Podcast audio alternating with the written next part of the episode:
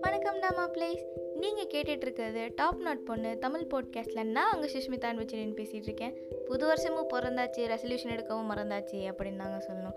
Resolution எடுத்து அது நிறைவேற்றமோ இல்லையோ பட் இருந்தாலும் நம்மளை மாரி சில ஆட்கள்லாம் வந்து எடுக்க தான் செய்வாங்க. சரி விடுங்க அதை பற்றி எதுக்கு பேசிக்கிட்டு?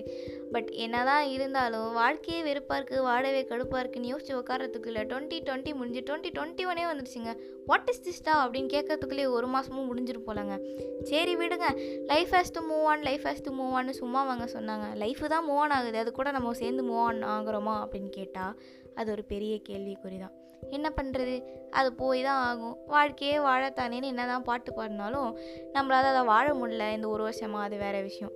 பட் உங்கள் லைஃப்பில் ஒரே ஒரு விஷயத்த மட்டும் மறக்கவே மறக்காதீங்க. Every thing happens for a reason அப்படின்னு ஒன்று சும்மா சொல்லுங்கள் என்னதான் நம்மளுக்கு ஒரு கஷ்டங்கள் திரும்ப திரும்ப வந்தாலும் கண்டிப்பாக அது ஹோப்புன்ற ஒரு விஷயத்தினால மட்டுமே அது ரீபில்ட் ஆகி கண்டிப்பாக நம்ம வந்து ஒரு இடத்துல ஒரு சர்டன் பீரியடில் வந்து கண்டிப்பாக நம்ம சக்சீட் ஆகும் ஸோ வருங்காலங்கள்லேயோ இல்லை டுவெண்ட்டி டுவெண்ட்டி ஒன்லேயோ என்ன தான் உங்களுக்கு கஷ்டம் வந்தாலும் கண்டிப்பாக ஹோப்புன்ற ஒரு விஷயத்தை வச்சு நம்பிக்கிட்டே இருங்க. கண்டிப்பாக நீங்கள் ஒரு இடத்துல வந்து ஷைன் ஆகுவீங்க.